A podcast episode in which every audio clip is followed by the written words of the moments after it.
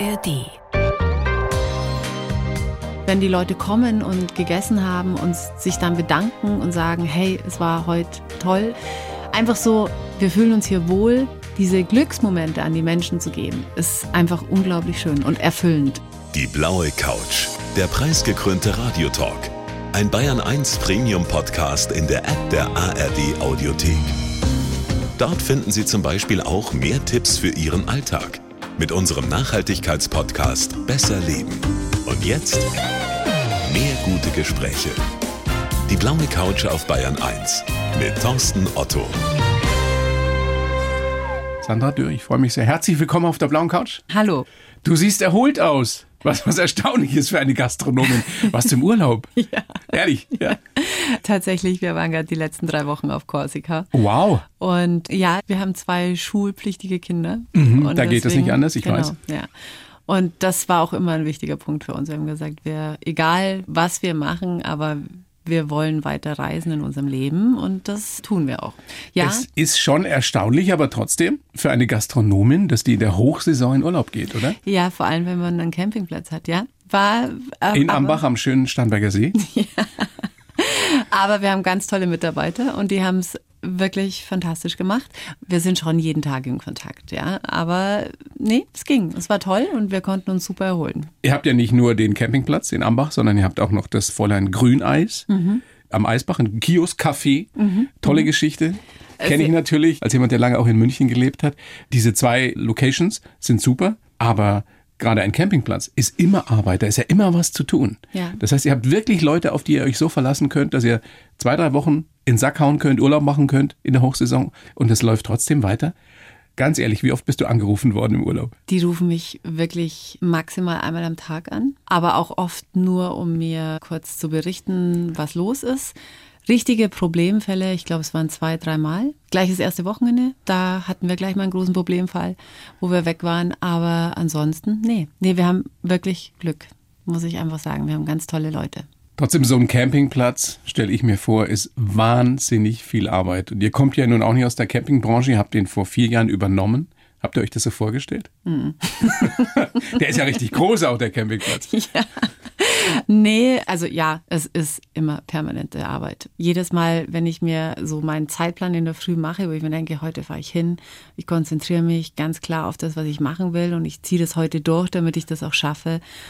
Es klappt nie. Es gibt ganz, ganz wenige Tage, wo ich wirklich das schaffe, was ich möchte, weil immer wieder von irgendwelchen Seiten andere Sachen kommen und unerwartete Dinge kommen und das ist ein nicht Chaos, aber es ist einfach permanent irgendwas. Ja. Und Permanente ist, Überraschung. Ja, Es ist ja nicht damit getan, stelle ich mir jetzt auch vor, dass du Leute ein- und auscheckst, sondern wie gesagt, es geht ständig was kaputt. Kannst du mal so exemplarisch so ein bisschen beschreiben, was da alles so passiert auf so einem großen Campingplatz? Also zum Beispiel heute kam in der Früh, ich war erst im Fräulein Grüneis, um dort kurz zu besprechen und so weiter. Im. Café am Eisbach in München? Äh, genau. Ja. Bin dann ins Auto gestiegen, um dann eben am Campingplatz zu fahren. Kam schon der erste Anruf.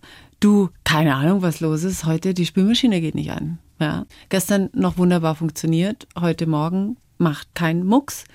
Strom wird gemessen und so weiter. Alles da, aber das, keine Ahnung, geht einfach auf einmal nicht mehr an. Ist höchstwahrscheinlich ein Kabelbruch, der heute passiert ist. Dann habe ich heute ein bisschen kochen müssen, weil unser Koch im Urlaub ist. Irgendwie war eh Also schon der Gastro auf dem Campingplatz? Genau, ja. Deswegen war ich eh schon ein bisschen unter Druck, weil ich wusste, ich muss ja heute noch hierher, ich muss es schaffen. Während ich dann koche, kommt der Anruf aus dem Grüneis, wo es heißt, okay, wir haben ein Problem, der Fettabscheider ist anscheinend verstopft, wir haben kurz eine kleine Über Überlauf. Wir brauchen dringend jemanden. Das ja. heißt, du bist permanent am Probleme lösen viel, viel. und Löcher stopfen ja. und einspringen. Ja. Und pendelst dauernd hin und her zwischen München und Starnberger See, Ähm. also zwischen dem Früheis und äh, dem Campingplatz. Ja, viel, sehr viel. Tatsächlich, wobei für mich die Fahrt Früheis habe ich gesagt, Grüneis, ne? Grüneis, ja. Entschuldigung, ja. ja. Aber Früheis wäre auch ein guter Name Früheis, ja. gewesen. Früheis, Grüneis. Am Eisbach auf jeden Fall. Früheis am Eisbach. Nein, Grüneis. Ja, tatsächlich, das ist leider ein großes Manko in meinem Leben, dass ich tatsächlich aufs Auto angewiesen bin und auch relativ viel fahren muss. Das Fahren selbst ist für mich jetzt nicht so schlimm, weil das ist oft die Zeit, wo ich dann eben auch Telefonate in Ruhe führen kann und so weiter. Irgendwie. Wo du mal ein bisschen Ruhe hast. Wo ich auch tatsächlich Ruhe habe, wo keiner mich zumindest anspricht irgendwie, außer ich möchte, dass angesprochen werden oder ich möchte jemanden anrufen. Außerdem ist es eine wunderschöne Fahrt an Starnberger See raus.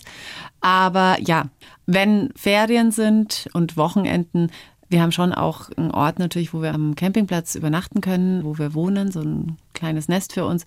Und dann bleiben wir da auch. Also wir fahren nicht immer, aber Schulzeit, ja, fahre ich immer. Also es ist viel, viel Arbeit. Es gibt ja auch diverse Comedy-Serien über Campingplätze, über Camper.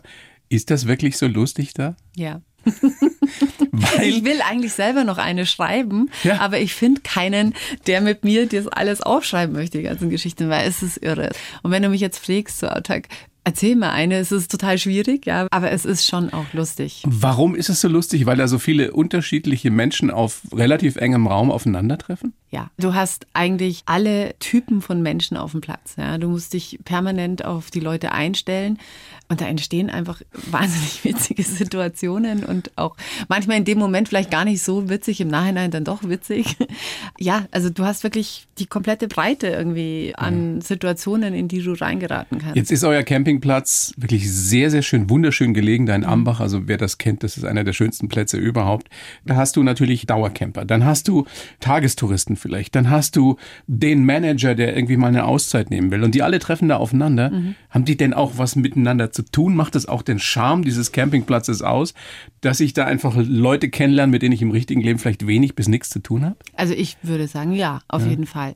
Es war ja eine große Sorge und auch am Anfang, wie wir den übernommen haben, weil unser Platz hat doch eine sehr hohe Anzahl an Dauercampern wo viele meinten, also wir hatten am Anfang so ein paar Leute, die uns so ein bisschen beraten haben, wie man jetzt auch den aufbaut, die meinten, oh, das könnte problematisch werden mit touristischen und Dauercampern. Stichwort Gentrifizierung als Vorwurf, was da am Anfang vielleicht kam. Ja, aber diesen Vorwurf kann ich nicht sehen. Also für uns war es immer klar, wir haben allen Dauercampern immer versucht, einen Platz zu geben und auch die, die umsiedeln mussten, haben wir einen neuen Platz angeboten. Natürlich mussten wir die Preise anziehen weil wir haben einen Campingplatz übernommen, der extrem im Renovierungsstau war. Also wir müssen nach wie vor. das fahren, war ziemlich oll alles. Genau, also wir mussten eigentlich mehr oder weniger alles erneuern. Mhm. Und natürlich kannst du das nicht, wenn du sagst, es wird nichts teurer. Ja, wir haben sehr, sehr viel Geld reingesteckt. Aber wir versuchen nach wie vor fair zu bleiben und human zu bleiben irgendwie. Also ich möchte es an der Stelle mal sagen, weil ich schon mal da war. Ich habe mir das schon mal ah, angeguckt. Okay. Ja. Und das ist wirklich nicht nur ein schöner Platz, sondern das ist wirklich klasse geworden, was ihr da gemacht habt. Und man man sieht, wie viel Herzblut, wie viel Leidenschaft und natürlich wie viel Arbeit und Kohle da drin steckt. Tut's wirklich. Also wir machen es wirklich alle und deswegen auch nochmal unsere Mitarbeiter. Die sind nicht einfach Mitarbeiter, die kommen und sagen, ja, jetzt mache ich hier meinen Job und ratte meine Stunden runter und gehe wieder, sondern die sind mit Herzblut dabei. Und ohne die hätten wir das überhaupt nicht stemmen können, was da passiert ist. Und das hat so eine schöne Dynamik auf einmal genommen, von alleine irgendwie, weil die auch einfach brennen für diesen Platz irgendwie, dass das überhaupt möglich war. Also das hätten wir alleine so gar nicht machen können. Ja. Wir können ja gleich ausführlich besprechen, wie du überhaupt in die Gastro gekommen bist mit Camping und so. In dem Sinn hattest du vorher auch nicht so viel am Hut, oder? Mm -mm, gar nichts. Nee, also ich hatte crazy. ursprünglich noch nicht mal was mit Gastro am Hut. Ja? ja, ich kam vom Film und ich bin da komplett erst in die Gastro reingerutscht und dann irgendwann in den Campingplatz reingerutscht. Ja, ist das beste Beispiel dafür, dass man manchmal im Leben einfach mutig sein muss, wenn man davon überzeugt ist. Da haben äh, wahrscheinlich viele damals gesagt, ja, spinnst du? Das kannst du doch nicht machen. Ja, ich wurde für geisteskrank kurzzeitig mal erklärt. Aber ich habe mal gehört, dass es einen Typ Menschen gibt, der so mit Mitte 30 nochmal eine Komplettwendung in seinem Leben macht, beruflich. Und da dachte ich, da passe ich jetzt genau rein. Also jetzt bin ich natürlich ein bisschen älter als Mitte 30, aber es war damals, wo ich in die Gastro eingestiegen ja, bin. 2010, 2011 genau, so. Genau. Du kamst vom Film, du hast da Continuity gemacht. Mhm. Erklär mal uns allen, was das genau bedeutet, weil ich glaube, viele haben überhaupt keine Vorstellung, was das ist. Continuity gehört zur Regieabteilung und das ist die Person am Set, die den Komplettüberblick vom Dreh hält. Das heißt, die darauf achtet, dass jede Szene gedreht wird, dass nichts vergessen wird. Dass die Anschlüsse passen. Dass die Anschlüsse passen. Dass, dass die dann nicht die Tasse einmal in der linken und dann in der rechten genau, Hand Genau, die Zigarette nicht einmal kurz, einmal lang ist irgendwie oder wie sie sich drehen, ob sie sich über die rechte Schulter gedreht haben oder über die linke Schulter, ob sie die richtigen Klamotten anhaben, weil man dreht ja durcheinander, das heißt an verschiedenen Spieltagen, dass die Frisur stimmt, dass der Nagellack stimmt, dass sie den Text richtig sagen. Da gibt es ja die Freaks, die dann gucken, ob sie irgendwelche oh, Fehler ja. finden. Ne? Hattest du mit denen schon zu tun? Nie direkt. Man kann es ja dann manchmal auch im Internet lesen, ah, und da war der Anschlussfehler und da, wobei ich habe das nie geprüft, also keine Ahnung, ob da jemand Fehler von mir entdeckt hat. Ich habe 100 pro Fehler gemacht. Das ist gar nicht möglich, das 100 Prozent zu machen. Gleichzeitig ist es auch gar nicht möglich. Schauspieler sind ja keine Maschinen, ja. Auch die brauchen ja eine gewisse Freiheit mhm. beim Spiel. Also manche sind so Profi, dass sie wirklich extrem gut sind mit Anschlüssen manche eben nicht. Und dann, bevor du die einschränkst mit den Anschlüssen, zählt eher das Künstlerische, ja. Also insofern, das ist immer so ein bisschen abwägen. Aber du bist halt die Person, die den Überblick behält, ja. Und das ist eigentlich. Den musst so du auch heute behalten. Mit einem Campingplatz und einem Café. Genau. Und deswegen, ich bin so dankbar, dass ich das gelernt habe, dass ich das so lange gemacht habe. Ich habe ja auch Regie studiert. Ich habe das Gefühl, ich führe jeden Tag Regie. Mhm. Und jeden Tag Continuity. Ich bin als Continuity nach wie vor unterwegs. Was war denn damals der Grund, dass du, ich meine, das ist ein spannender Job, dass du trotzdem gesagt hast, ich will in die Gastro, weil du so gerne gefeiert hast, weil du so gerne gegessen hast? ich meine, du hattest ja null Erfahrung damit. Ich hatte wirklich null Erfahrung. Also ein bisschen hatte ich gejobbt, immer ja. in der Studienzeit. So wie jeder mal ein bisschen gekellnert. Genau, aber ich konnte nur nicht mal vier Teller gleichzeitig tragen. Also. Aber ah, wie kam das? Also ich habe eben erst als Continuity gearbeitet, sehr lange in Deutschland hier beim Fernseh- und Kinofilm, Spielfilmbereich. Und das hat mir auch Spaß gemacht und dann hat es mich ein bisschen nach Kanada verschlagen, eigentlich eher zufällig. Und hab noch so eine Geschichte, die völlig irre ist, die besprechen wir auch noch nachher ausführlich. Genau. Aber gab es irgendeine spezielle Motivation? Genau. Warum also ich wollt, genau, also nein, also ich bin, um es kürzer zu machen, mir ist klar geworden, der Film verändert sich. Mir ist klar geworden, okay, ich will eine Familie gründen. Und Dann ich, ist Gastro ja eine super Idee. ich bin so naiv tatsächlich da reingegangen. Jeder hat doch den Traum, ich mache einen Kaffee auf und dann backe ich ein bisschen, mach ein bisschen ein Kaffee, bisschen, schaukel mein Kind nebenbei auf dem Arm und mhm. unterhalte mich mit den diese romantische Vorstellung. Um fünf gehe ich nach Hause. Ja, wie oft ich, seit wir das machen, von Leuten gefragt worden sind, die genau exakt die gleiche Vorstellung haben, diese Romantik, ein kleines Kaffeechen zu machen irgendwie. Mit der gleichen Romantik bin ich dann gegangen. Aber bei dir hat es ja geklappt, im Gegensatz zu vielen anderen, die diese romantische, naive Vorstellung haben die wissen, dass Gastro wahnsinnig viel Arbeit bedeutet. Ja, wobei das erste Jahr im Fräulein Grüneis war ein hartes Lehrjahr, wo kurzzeitig mal die Romantik auch wegging, wo ich dann schon gemerkt habe, okay. Da hattest du auch noch ein Baby. Genau, der Tim war gerade mal ein halbes Jahr alt. Das war alles ziemlich verrückt. Also ich habe dann schon ganz schnell gemerkt, okay, so einfach, wie man sich vorstellt, ist es nicht. Aber du hast es nicht bereut und du hast es durchgezogen. Ja, ja, ich bereue gar nichts. Im Gegenteil, ich bin dankbar für, wie mein Leben gelaufen ist, ja, und was ich für Chancen bekommen habe. Aber nichtsdestotrotz war es in der Zeit hart, ja, und äh, Und natürlich auch nicht das perfekte Timing mit gerade ein Kind kriegen und dann gleich noch so einen Laden aufmachen. Kannst du sagen, was bis heute die Leidenschaft Gastronomie und überhaupt Gastgeberin sein auch auf dem Campingplatz für dich ausmacht? Äh, ich finde es total schön, Leute einfach glücklich zu machen. Also es ist einfach, wenn Leute reinkommen und ich finde, für mich ist auch Essen eine ganz wichtige Sache. Also es ist jetzt nicht so, dass ich ein Sternekoch bin oder so, aber ich glaube trotzdem, dass ich ein ganz gutes Gespür habe für Essen und ich freue mich, wenn die Leute kommen und gegessen haben und sich dann bedanken und sagen, hey, es war heute toll, es hat geschmeckt äh, oder ah, der Kaffee hier ist super oder der Kuchen oder einfach so, wir fühlen uns hier wohl, einfach diese Glücksmomente an die Menschen zu geben, ja, die kommen und sich einfach wohlfühlen bei einem, ist einfach unglaublich schön und erfüllend irgendwie. Und ich kenne dich jetzt zwar erst 20 Minuten, aber so wie ich dich einschätze, brauchst du auch dieses Gefühl, es passiert dauernd irgendwas Neues, oder? Mhm. Ja. Es ist irgendwas ist immer. Ja, so richtig ruhig halten kann ich nicht, das stimmt, ja. Sandra, großes Vergnügen, dass du da bist. Ich schreibe ja für jeden Gast einen Lebenslauf.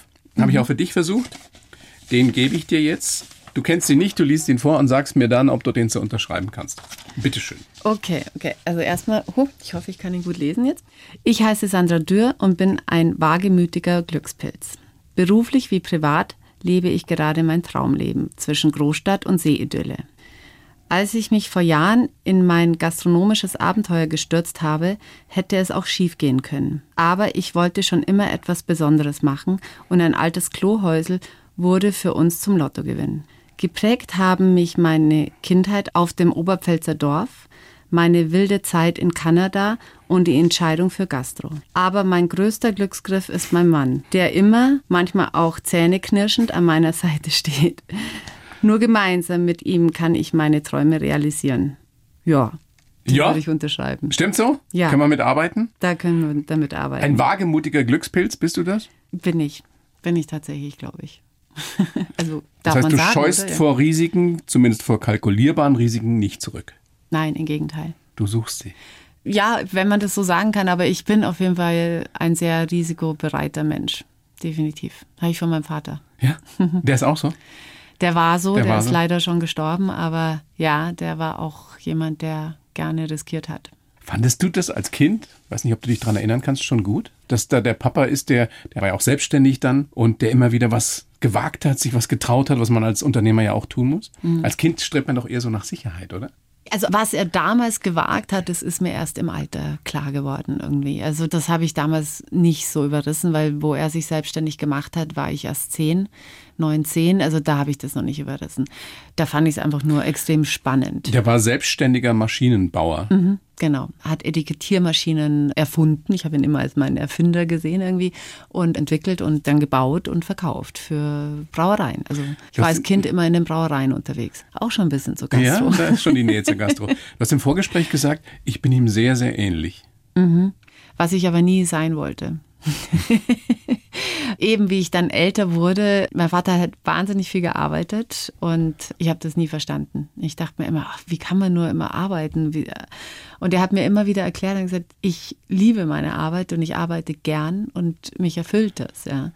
Aber ich dachte mir immer so, nee, also so ein Leben will ich nicht haben, irgendwie, wo ich die ganze Zeit arbeiten Und gehe. jetzt auch arbeitest du wahrscheinlich noch mehr, als er gearbeitet hat. Das glaube ich nicht. Mein Vater war schon wirklich sehr, sehr hart arbeitender Mensch, aber es kommt schon hin, ja. Aber eben, und das ist, was ich jetzt so verstehe im Nachhinein, weil mir macht es eben auch Spaß, ja. Und natürlich gibt es Tage, wo man denkt, boah, jetzt heute habe ich keine Lust und ich bin müde. Schon wieder nörgelt einer auf dem Campingplatz. Genau, also natürlich hat man ein bisschen seine Tiefs auch zwischendurch, aber im Großen und Ganzen, ich liebe es. Ja. Ich gehe gerne in die Arbeit und das erfüllt mich irgendwie. Ist das nicht spannend? Ich glaube, das geht fast allen so, auch die uns gerade eben lauschen in Bayern 1 Hörerinnen und Hörern, dass man ein gewisses Alter braucht, um verstehen zu können, was die Eltern gemacht hat, egal wie sehr man früher rebelliert hat dagegen. ja, aber auch Und dann stellt man fest, man ist ihnen doch so nah. Ich wollte es lange nicht wahrhaben. ist es tatsächlich. Also ich habe das Gefühl, erst im Alter ihn gelernt habe zu verstehen, ja. Hast du ihm das noch sagen können? Ich glaube, so direkt habe ich es ihm nie gesagt. Aber ich glaube, er hat es schon gespürt. Er hat gespürt, wie ähnlich wir uns sind. Und Macht's nicht leicht, ne? nee, nee, macht nicht leicht. Aber ich glaube, er wusste es. Lass uns doch mal gucken, Sandra, wie du so geworden bist, wie du heute bist. Geboren bist am 5. August 76 in Wörth an der Donau, dann in der Oberpfalz auf dem Dorf aufgewachsen. Also Dorf heißt wirklich Dorf, paar hundert 300 Mann. Ein- 300 Mann. 300 Mann, Und Weiblein. Ne, Mann und Weiblein natürlich, ja. Aber 300 Einwohner, genau. Als Kind superschön, oder? Extrem. Direkt an der Donau. Damals war die Donau noch nicht ausgebackert. Irgendwie, wir hatten unseren Donaudschungel da irgendwie. Also es war toll. Ja. Dann kommt man in die Pubertät. So War schwierig. Du. Dann sagt man sich, wow, 300 Einwohner. wo, wo findet das Leben statt, oder?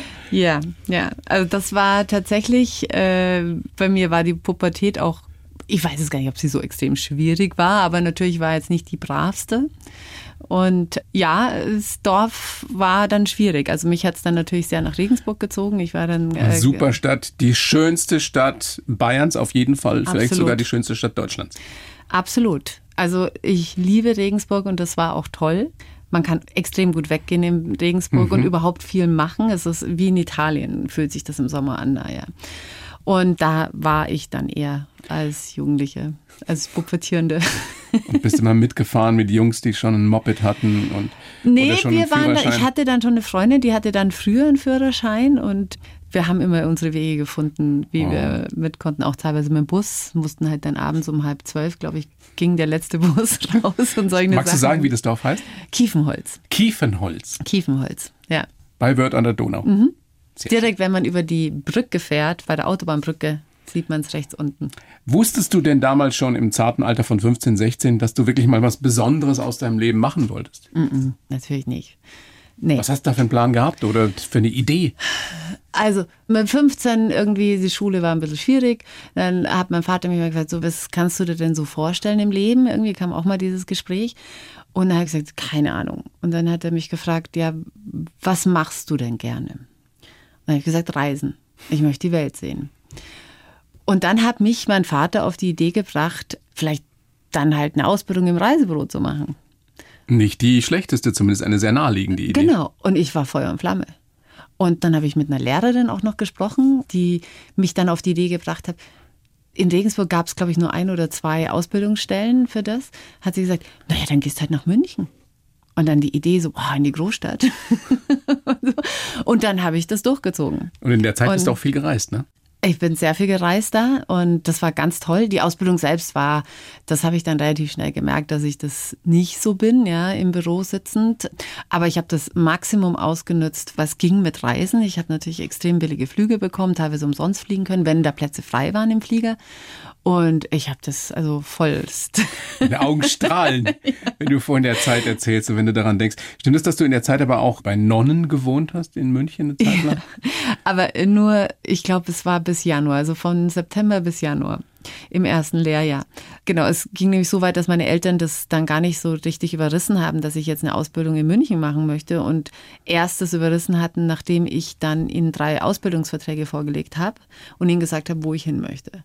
Und dann haben sie erst überhaupt darüber nachgedacht, ja, also und waren natürlich vollkommen entsetzt. Ich jetzt mit 16 in die Großstadt und sie keine Kontrolle mehr über mich. Und dann kam sie daher und meinte ah, im Dorf, da war noch eine, die war da mal in diesem Mädchenwohnheim in der Nähe vom Viktualienmarkt. Und dann haben die das organisiert, dass ich da einen Platz bekommen habe, was natürlich die Hölle war. Ja. Weil? Naja, wer will denn mit 16 zu Nonnen ziehen? Also. Naja, wer freiwillig ins Kloster geht. ja, also nicht, dass ich jetzt um Gottes Willen non, ich habe Respekt davor, aber natürlich wollte ich nicht in ein Heim, wo ich kontrolliert werde, sondern ich wollte halt in glaube, eine WG. Ich glaube, jeder und jede, die uns gerade lauschen, weiß, wovon du sprichst. Dass genau. die, die aufkeimenden Interessen auch dem anderen Geschlecht gegenüber dann nicht unbedingt gefördert wurden. Nee, ich habe mir damals mal ein Bänderriss und eine Sprunggelenkzertrümmerung, weil ich auch Sportlerin war, und dann war die Situation, dass ich in das Heim kam mit Krücken am Sonntagabend. Und da bin ich immer mit einem Freund aus Regensburg hochgefahren. Und ich hatte dann immer einen dicken Rucksack dabei mit der frischen Wäsche, die ich natürlich immer noch zu Hause gewaschen habe und, und immer noch Essen mitbekommen habe für die natürlich. Woche und so. Und dann wollten die Nonnen ihn nicht hochlassen ins Zimmer, um mir den Rucksack hochzutragen. Und ich stand mit Krücken da. Was anderes wollte er ja nicht. Nein. Der wollte nur hochtragen. Er, wollte, er war wirklich nur ein Freund. Natürlich. Ja. Auf jeden Fall habe ich dann gesagt, Sie haben die Wahl. Entweder tragen Sie mir jetzt den Rucksack hoch oder Sie lassen ihn hoch. Und dann durfte er ausnahmsweise, aber er musste sofort wieder das Haus verlassen. War sehr lustig. Hoffentlich ja. ist er nicht traumatisiert bis heute. ich glaube nicht. Wir haben sehr gelacht. Naja, aber du hast ja da auch nicht lange gelebt. Das hat sich ja dann auch alles anders entwickelt. Wie kam es dann, dass du dann in Vancouver, was ja eine der schönsten Städte der Welt überhaupt ist, Regie studiert hast? Nee, studiert, also Film studiert oder Regie studiert habe ich in Montreal. Okay. Was noch schöner ist als Vancouver. Okay. Nur die Lage in Vancouver ist schöner. Ja. Ähm, Ah, das ist tatsächlich so, dass ich durch eine Freundin, die nach Kanada gegangen ist, die hatte ich dann besucht. Dann fand ich es dann natürlich irre toll. Dann habe ich erst gesagt, na gut, wenn ich da als Continuity einen Job kriege, dann bleibe ich da. Dann habe ich es tatsächlich geschafft, einen Job und ein Arbeitsvisum zu kriegen, um dort zu arbeiten und habe dann zwei Kinofilme gemacht. Und in der Zeit habe ich ja gemerkt, wow, ich finde das Land so toll, die Menschen so toll, ich würde gern bleiben. Und habe dann natürlich noch überlegt, wie mache ich es. Und am einfachsten geht es natürlich als Student. Und dann kam die Idee auf, hey, warum studiere ich eigentlich nicht Film? Okay, ja. so lief das, ja. Und dann habe ich mich da beworben und hatte das Glück, genommen zu werden und genau, und so ging das. Jetzt habe ich in der Vorbereitung gelesen, dass du da auch unter anderem Geld verdient hast, indem du in einer Fixerstube mhm. gearbeitet hast, der größten der Welt damals. Mhm. Eine junge Frau aus Deutschland, aus der Oberpfalz, vom Dorf. Geht so und dann sowas. Was, ich meine, was war das? Wieso hast du das gemacht? Also ich wollte schon immer Leuten helfen. Ich habe da irgendwie echt ein großes Herz, glaube ich. Und, und gerade Menschen, also wo ich bei den Nonnen hier in München gelebt habe, ich hatte bis 10 Uhr Ausgang abends. Ich war immer erstmal am Marienplatz den ganzen Abend und habe den Straßenmusikern und den Pennern geholfen. Habe für die Straßenmusiker Geld gesammelt und habe den Pennern irgendwie Essen gegeben und habe mich mit denen angefreundet. Dieses Soziale hatte ich schon immer in mir. Aber mal, wie bin ich dazu gekommen? Eigentlich dadurch, dass meine Freunde, also es war dann schon nach dem Studium, ich habe mich gerade beworben für eine Filmförderung, um meinen ersten Film außerhalb der Filmhochschule zu realisieren und bin nach Vancouver umgezogen und habe dann natürlich irgendwie auch einen Job gebraucht, um von was zu leben. Und meine damalige WG, das waren lauter Musiker, die haben alle bei der Portland Society gearbeitet, so hieß oder heißt das, ähm, die das alles organisieren. Und dadurch bin ich da reingerutscht erstmal. Wenn du in so einer Fixerstube arbeitest, ich kenne das ja nur aus irgendwelchen Dokumentationen, da erlebst du ja fürchterliche Schicksale. Da hast du ja mit Menschen zu tun, die Schlimmstes erlebt haben, die schwer krank sind, die kaputt sind. Wusstest du, du kannst das aushalten? Ja, also es war schon schwierig. Ja, ich wusste schon, dass ich es aushalte. Aber es ist nicht so, dass das leicht war. Also das waren extreme Erfahrungen und es hat mich auch wahnsinnig geprägt. Inwiefern? Also was hast du da gelernt für dein Leben? Wie hast du dich da entwickelt? Also das Wichtigste, was ich gleich am ersten Tag beigebracht bekommen habe, du kriegst natürlich da eine Schulung, du musst einen großen Erste-Hilfe-Kurs machen und so weiter irgendwie, damit du auch in Situationen reagieren kannst. Und unter anderem war da auch eine Psychologin, die dich halt so ein bisschen einweist und dich auf die Sachen auch versucht, zumindest ein bisschen vorzubereiten, was sich da erwartet. Und die hat uns damals, also wir waren da halt so Neulinge, die da angefangen haben, am allermeisten ans Herz gelegt, dass wir diese Menschen respektieren müssen mit ihrer Krankheit. Dass wir nicht das Recht haben, über diese Menschen zu urteilen. Also das waren lauter Heroinabhängige oder gab es auch andere Addicts? A alles. Heroin, Kokain, Crack natürlich. Also alles. Alles, was sie kriegen konnten. Die haben alles und natürlich aber alles jetzt mit Spritze. Es ging nicht mehr ums Rauchen. Diese Menschen respektieren? Aber nicht unbedingt eine persönliche Beziehung zu ihnen aufbauen, genau. oder? Weil dich das dann ja auch auf Dauer kaputt machen kann. Genau, also davor haben sie gewarnt. Sie haben gesagt, äh, man muss versuchen, eine gewisse Linie zu halten, auch weil sonst eben auch der Gegenüber sich vielleicht falsche Hoffnungen macht. Aber eben den Menschen zu respektieren und nicht zu versuchen, und das fand ich eigentlich das Wichtigste, den zu belehren oder den dazu zu bringen, dass er jetzt auf den Entzug geht oder ihm deine Meinung aufzudrücken, sondern ihn einfach so zu nehmen, wie er ist. Ich gehe mal davon aus, dass es nicht so viele Cracksüchtige auf dem Campingplatz in Ambach geben wird.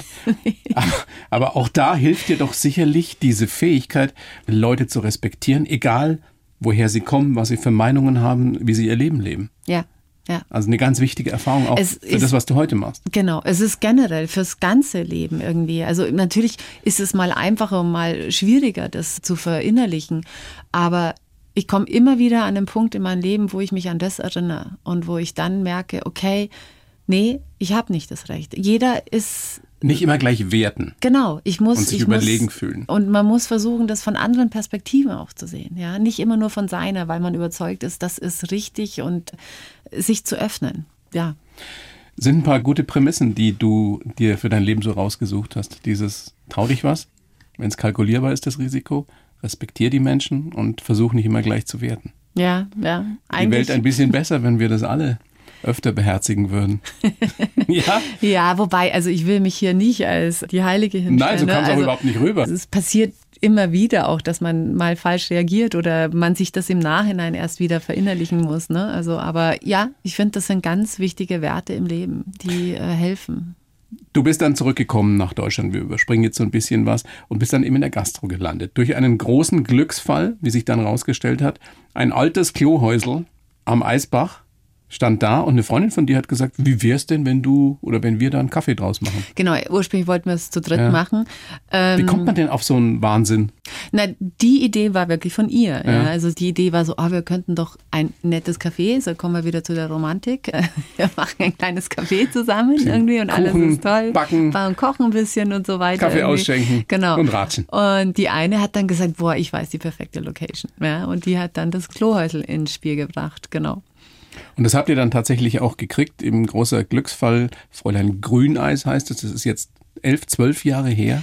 2011 haben wir im Juli aufgemacht. Eine richtig große Erfolgsgeschichte, was am Anfang sich aber nicht so dargestellt hat. Du hast gerade vorhin schon gesagt, das erste Jahr war, war knallhart, du hattest ein Baby. Was erlebt man da so alles, was schiefgehen kann, woran du vorher überhaupt nicht gedacht hast, um vielleicht auch all denen, die das so romantisch sehen, mal so ein bisschen die Romantik zu nehmen? was erlebt man da? Dir geht auf einmal alles aus. Du hast keinen Einkauf mehr da, weil du nie gedacht hast, dass so viele Leute kommen. Und du musst die Leute dann sagen, ich habe nichts mehr. Das war eigentlich so das, das Schlimmste. Das ist irgendwie. blöd für einen Kaffee. das ist sehr blöd irgendwie. Aber natürlich, was alle immer so vergessen, es gibt ja den Spruch, wer nichts wird, wird, wird. Ja? Von wegen, ja. Ja, was. Nicht lange zumindest. ja, genau. Man wird schnell wird, das definitiv, aber die Frage ist, wie lange hält's, ja.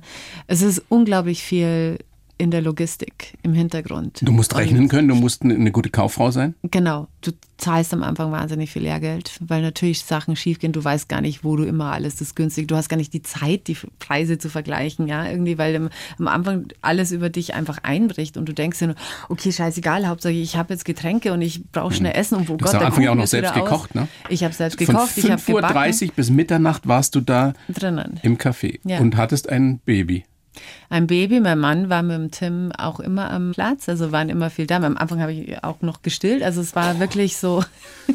Völliger es Wahnsinn. War, es war ein totaler Wahnsinn. Also es war wirklich ein Wahnsinn, aber deswegen ohne meinen Mann wäre das nicht gegangen. Der hat dann selber erkannt, okay, er kann nicht zurück zum Film. Er war ja auch vom Film wir müssen das jetzt gemeinsam machen, ja. Und also ohne ihn wäre das nicht gegangen. Mit dieser Erfahrung, die hattet ja zwischendrin auch noch zwei Restaurants. Die eine verkauft, das andere ist verpachtet. Und dann 2019 kommt diese Geschichte mit dem Campingplatz. Du kriegst eine WhatsApp und da fragt jemand, ob du den Campingplatz in Ambach übernehmen willst. Wir haben es schon vorhin aufgedröselt. Auch da habt ihr wieder null Erfahrung mit gehabt. Was hat euch da geritten, das zu machen? Einfach weil das auch wieder so eine romantische Vorstellung ist. Wir haben unseren eigenen Campingplatz. Nee, also die Vorstellung hatten wir gar nicht im Vorfeld irgendwie. Aber ich habe diese WhatsApp bekommen und dann habe ich zu meinem Mann gesagt, Du, ich habe gerade eine ganz komische WhatsApp gekriegt.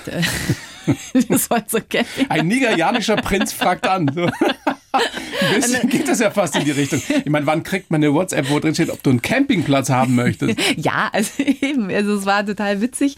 Und dann und dann habe ich einfach nur zu ihm gesagt, du, wir machen heute einen Ausflug. Wir fahren heute am Starnberger See mal raus. Und dann sind wir da rausgefahren und wir kamen auf den Platz. Der Platz war damals sehr voll, äh, nicht so, wie wir ihn uns jetzt vorgestellt hätten. Ja. Also sehr, sehr viele Dauercamper. Dauercamper, es war nicht Ziemlich unser, alt alles. Alles alt, alles etwas Aber wunderschön gelegen. So. Genau. Aber wir haben uns erstmal das so angeguckt und waren so erstmal so, wow. Äh, und dann sind wir runter an den See gegangen. Und dann standen wir da am See und es war auch noch ein wirklich hässlicher Novembertag, so Nieselregen, grau, neblig. Wir haben noch nicht mehr weit gesehen, aber trotzdem standen wir da unten am See und haben da also auf den See geguckt und da habe ich gesagt, boah, Henning, das ist der Wahnsinn hier. Die Lage, also das war in allen Projekten so. Wir sind da reingekommen und wenn wir das gespürt haben, ja, dass der Ort richtig ist, dann ist es so ein Gefühl, was einen überkommt und genau das ist uns da überkommen. Eine Bauchentscheidung. Haben, ja, das war einfach so, ich gesagt, das ist verrückt, das ist völliger Wahnsinn, aber sowas passiert dir nicht alle Tage. Ja. Also ihr wart euch da sofort einig? Weil ich dir ja auch reingeschrieben habe, dass dein Mann manchmal so mit Zähne knirschen ja, hinter ja, dir, neben dir der steht. War, genau, also mein Mann ist dann schon eher derjenige, der erstmal so ein bisschen mehr auf der Bremse steht als ich. Ich bin, ich bin wahnsinnig schnell Feuer und Flamme. habe dann meine Visionen in meinem Kopf schon und weiß genau, wie das alles wird. So ungefähr natürlich nicht. Aber trotzdem, ihn hat schon genauso gepackt. Ja, also er hat halt natürlich eher Angst um unsere Familie, um dieses Arbeitspensum. Da ist er der Realist. Nochmal, es gab ja das Café am Eisbach auch noch. Genau, das Café im Eiser, es gab das Heinrich Metters und es gab das Herr Lichtenberg. Da hattet ihr auch noch die zwei anderen Restaurants. Genau. Ja, bist du deppert. Ja, und das Heinrich Metters hatten wir erst ein Jahr. Also das war ja noch nicht so, dass das jetzt rund lief, ja, sondern das war also vom Timing her wieder mal extremst falsch. Ja, also äh, was macht dich in so einer Situation dann so sicher, dass es trotzdem die richtige Entscheidung ist? Das ist ein Gefühl. Das mehr ist, nicht. Nein. Oder was heißt mehr nicht, aber es ist nur das Gefühl. Es ist mein Bauchgefühl, ja. Lass uns mal ein bisschen so in die Praxis gehen. ich weiß nicht, was ihr da alles gemacht habt, alles geändert habt inzwischen in diesen Jahren. Es ist ja so ein never-ending Story, so ein Campingplatz, da ist ja immer was zu tun. Wir haben es schon angesprochen. Du brauchst ja auch Personal. Auch das ist ja seit Corona nicht mehr so einfach, gute Leute zu finden. Ja. Was erlebst du da so, wenn du jemanden suchst? Wow, das wäre meine zweite Filmidee, die ich hätte, eine neue Netflix-Serie zu starten. Wie würde die heißen? Namen habe ich noch nicht dafür, aber allein irgendwie, man sucht Personal, also man versucht äh, eine Stelle zu besetzen. Irgendwie, du erlebst im Moment die schrägesten Geschichten, das kannst du dir nicht vorstellen. Zum Beispiel? Ich habe keine Ahnung, also zum Beispiel, ich hatte eine, das war jetzt im in Grüneis, da haben wir eben eine Vollzeitstelle gesucht Vorstellungsgespräch, ich habe es um halb neun in der Früh gelegt, weil ich ja dann danach immer am Campingplatz muss und dann ist es für mich so vom Timing am besten. Ich frage schon immer nach, ist es denn in Ordnung so früh? Ja, ja, passt kein Thema. Naja, stehe ich um halb neun da. Dann habe ich so um Viertel nach acht eine Nachricht bekommen, sorry, ist was dazwischen gekommen, ich kann erst um zehn. Wo ich mir dachte, okay, scheiße. Aber ja, es ist ja so Not an Mann, ja, okay, dann warte ich, obwohl ich wirklich viel zu tun gehabt hätte und los hätte müssen. Warte dann, um zehn kommt wieder niemand, ja. Dann ist es Viertel nach zehn, dann kommt dieses Mädchen, diese junge Frau endlich sah so ganz sympathisch aus und so. Und dann habe ich gesagt, hey, was war denn los? Warum musstest du das heute Morgen verschieben irgendwie? Dann schaute sie mich so an und meinte, du, ach, ich habe es einfach nicht geschafft, aufzustehen. Und dann bist du wirklich sprachlos. Und dann stehst du da und weißt, wie bitte? Gesagt, äh, du, du hast ausgeschlafen? Irgendwie. ich wusste gar nicht, was ich sagen sollte. Ich war so So viel Ehrlichkeit ist frappierend. Ja, das war schon, aber dann geht die Geschichte weiter und dachte ich mir dann auch, aber immerhin ist sie ehrlich. Ja. Ich meine, das ist ja auch schon mal ein Punkt. Dann haben wir das Gespräch tatsächlich weitergeführt und dann habe ich erklärt und gesagt, das ist halt natürlich also für mich jetzt eine blöde Situation war, weil ich eigentlich viel zu tun habe und jetzt extra auf sie gewartet habe. aber habe gesagt, okay, gut. Ich gesagt, aber immerhin bist du ehrlich und reden wir mal weiter. Irgendwie so meinte ich, ja, und warum kamst du dann jetzt nochmal zu spät, dass du nicht um zehn da warst, sondern um Viertel nach zehn? Ja, ich habe den Weg nicht mehr so ganz gefunden. und, und dann, naja, also dann ging es weiter, dann haben wir sie zum Probearbeiten trotzdem mal reingeholt. Ich dachte, vielleicht manchmal muss man den Menschen noch mal eine Chance geben. Genau. Ja, irgendwie. Dann ja. hat sie zum Probearbeiten reingeholt. Wieder das Gleiche. Sie hat dann wieder den Weg vergessen. Anscheinend kam wieder zum spät zum Probearbeiten. Beim Probearbeiten selbst hast du halt dann schon gemerkt, gar keine Chance. Also einfach nicht fähig. Das ist jetzt nicht die Ausnahme, sondern. Das ist häufig so. Man muss da echt vorsichtig sein und mein größter Vorsatz, den ich im Moment habe, ist, dass ich einfach nicht den Glauben verliere. Ja, weil es war jetzt dieses Jahr tatsächlich sehr frustrierend, dass Leute zum Vorstellungsgespräch nicht kommen. Das passiert im laufenden Band. Da wird auch nicht mehr abgesagt. Also sie kommen einfach nicht mehr. Oder du stellst sie ein und dann schmeißen sie nach einem Tag schon wieder hin, weil es ihnen zu stressig ist. Also du erlebst wirklich momentan nicht die schönsten Dinge. Aber irgendwie. du gibst die Hoffnung nicht auf und verlierst deinen Optimismus genau. nicht. Genau. Ich glaube, das ist das Schlimmste, das auch was Henning und ich uns damals schon beim Grüneis versprochen haben, dass wir nicht so werden wollen, dass man immer äh, sagt, oh, es sind alles Idioten, alles Deppen irgendwie, äh, sei es der Kunde, sei es das Personal, alle machen es falsch, alle sind Idioten. Ja. Dieser Frust, dieses Leute so abzuschreiben, ich glaube, das ist das Schlimmste, was dir im Leben. Aber ich glaube, du könntest das gar nicht, oder? Nein, und das ist mein größter Vorsatz, dass ich so nicht werde irgendwie. Und deswegen versuche ich auch jetzt beim Personal, also ich habe dann auch andere Sachen erlebt, also ich musste wirklich Menschen jetzt beibringen, wie man einen Tisch abwischt. Und das klingt jetzt lustig. Das war in der Situation lustig. gar nicht so lustig. Aber bei, genau. was ist da schiefgelaufen beim Tischabwischen? Naja, der Tisch war gewischt und der war voller Steine und Dreck verschmiert. Und dann habe ich gefragt, hast du den gewischt? Ja. also, okay, dann, gesagt, dann holen wir jetzt mal nochmal, machen es gemeinsam und dann habe ich. Da das, erlebst Sachen, du. Ja, also genau. Aber es gibt Leute, die, die entwickeln sich dann und nehmen das an, ja, und geben nicht auf. Und die haben vielleicht nicht den besten Start, aber werden toll. Ja. Und die alleine sind es wert. Ja, genau. So sieht es aus, so muss man sehen. Ich meine, was bleibt dir übrig, als das Beste draus zu machen? Ja. Du bist ja angewiesen auf, auf Leute, die du findest und die, die für euch arbeiten da am Campingplatz. Ist es denn überhaupt inzwischen so, dass man da noch eine Chance hat, einen Platz zu kriegen? Also, weil sicherlich denken sich jetzt viele und, und fragen sich, ob man da auch mal campen kann. Und was kostet das dann? Mhm. Also touristische Plätze auf jeden Fall. Da gibt es natürlich die superschönen Plätze, die sind ganz schnell voll. Wir Die machen, sind direkt am See? Die sind direkt am See. Da sind aber nur fünf, die wirklich ganz vorne sind. Wow. Aber die sind wirklich der Wahnsinn und die sind natürlich ganz schnell weg. Wir machen immer am 1. Dezember, machen wir die Buchungen fürs nächste Jahr auf, weil sonst wären die jetzt schon fürs nächste Jahr komplett gebucht. Und wir haben gesagt, das ist blöd, die Leute müssen ja eine Chance haben, auch ihren Urlaub zu planen. Und das weißt du ja im März noch nicht, ja, irgendwie wie du nächstes Jahr deinen Urlaub nimmst. Und deswegen machen wir es immer erst ab 1. Dezember, dass du fürs nächste Jahr buchen kannst, um den Leuten eine Chance zu geben. Aber die sind natürlich extrem schnell weg. Und auch unsere Mietwohnwegen, die sehr gefragt sind, sind sehr schnell weg. Aber da gibt's auch viele reservieren und dann wird trotzdem wieder storniert. Und also es ist immer noch Bewegung da. Was kostet es denn überhaupt? Also die Plätze an der ersten Reihe am See, die kosten 69 Euro die Nacht für zwei Personen, inklusive Strom bis 5 kW, muss man jetzt leider umstellen. Und Wohnwagen oder Wohnmobil und so weiter irgendwie. Der ist teuer. Aber der ist es wert. Das haben am Anfang alle ein bisschen geschluckt, aber wenn sie dann am Platz standen, haben sie gesagt, okay, gut. Für 69 Euro kriege ich zumindest kein Hotel, kein schönes und vor allem keins, das irgendwie Drei direkt Meter vorne weg vom am- Wasser, vom ist. Wasser ist. Genau, ja. also und mit Blick auf die Zugspitze. Also das sind hervorragende Plätze. Wo kann man gucken? Sag gerne, wie eure Website heißt. www.camping-ambach.de. Und dieser Campingplatz, so habe ich das äh, begriffen, ist schon in gewisser Weise für euch so ein Lebensprojekt, das Mhm. ihr auch mal vielleicht irgendwann an die Jungs, an eure zwei Söhne weitergeben wollt. Definitiv. Ich habe denen das schon klar gemacht. Nochmal, die sind zwölf und zehn, die wissen das schon. die wissen, wie das Leben aussieht. Nein, die dürfen machen, was sie wollen in ihrem Leben, ja. Aber sie haben ein Verbot, diesen Platz zu verkaufen. Sondern der muss weitergehen, weil ich so viel Arbeit da reinstecke beim Henning und das, das geht nicht. Stimmt das? Das ganze Grundstück gehört ja dem Bierbichler, oder? Dem Nein, nicht nur. Es sind- Schauspieler, Regisseur. Genau, genau. Der hat einen großen Teil davon, aber es gibt insgesamt vier Grundstücksbesitzer, von denen wir pachten. Okay.